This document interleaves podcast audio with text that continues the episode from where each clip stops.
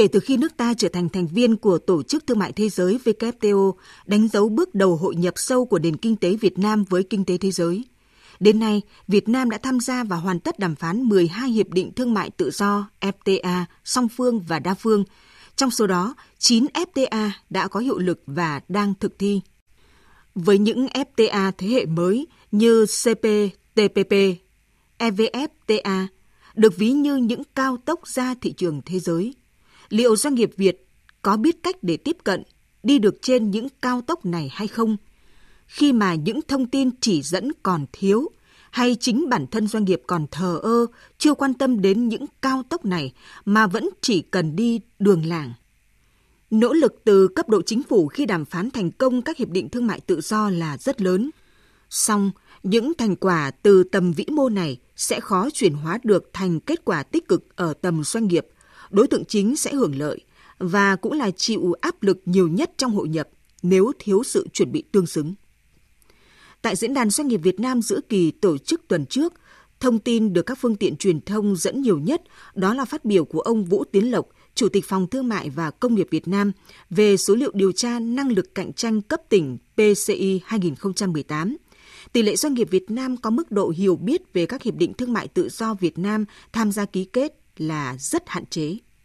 Cụ thể có 63% doanh nghiệp dân doanh không biết hoặc lần đầu tiên nghe nói về cộng đồng kinh tế ASEAN. Với Hiệp định Đối tác Toàn diện Xuyên Thái Bình Dương CPTPP và Hiệp định Thương mại Tự do Việt Nam EU, con số này lần lượt lên tới 71% và 77%. Sự lơ mơ về thông tin hội nhập như vậy rõ ràng là những hạn chế của doanh nghiệp trong bối cảnh cạnh tranh gay gắt hiện nay. Nguyên nhân của việc doanh nghiệp mù mờ thông tin về hội nhập xuất phát từ khách quan và từ chủ quan bản thân các doanh nghiệp. Từ chủ quan, do bản thân các doanh nghiệp thiếu chủ động, không quan tâm vì cho rằng chỉ kinh doanh trong nước, không tham gia hoạt động xuất nhập khẩu, rồi thiếu nỗ lực trong tìm hiểu thông tin, ngay cả việc tham gia các hội thảo phổ biến kiến thức hội nhập do hiệp hội ngành hàng hay cơ quan quản lý tổ chức cũng lười tham gia. Và khó có thể chấp nhận được việc doanh nghiệp thiếu những hiểu biết thông tin cơ bản về các FTA trong thời đại số bùng nổ thông tin hiện nay. Về khách quan, Nhìn lại những hội nghị diễn đàn lớn nhỏ bàn về hội nhập được tổ chức liên tiếp trong thời gian gần đây, một vấn đề luôn được đại diện cộng đồng doanh nghiệp nhắc đi nhắc lại và cũng là điều nhiều chuyên gia kinh tế đề cập. Đó là thông tin cung cấp cho doanh nghiệp về nội dung các hiệp định thương mại tự do đã được ký kết còn rất thiếu.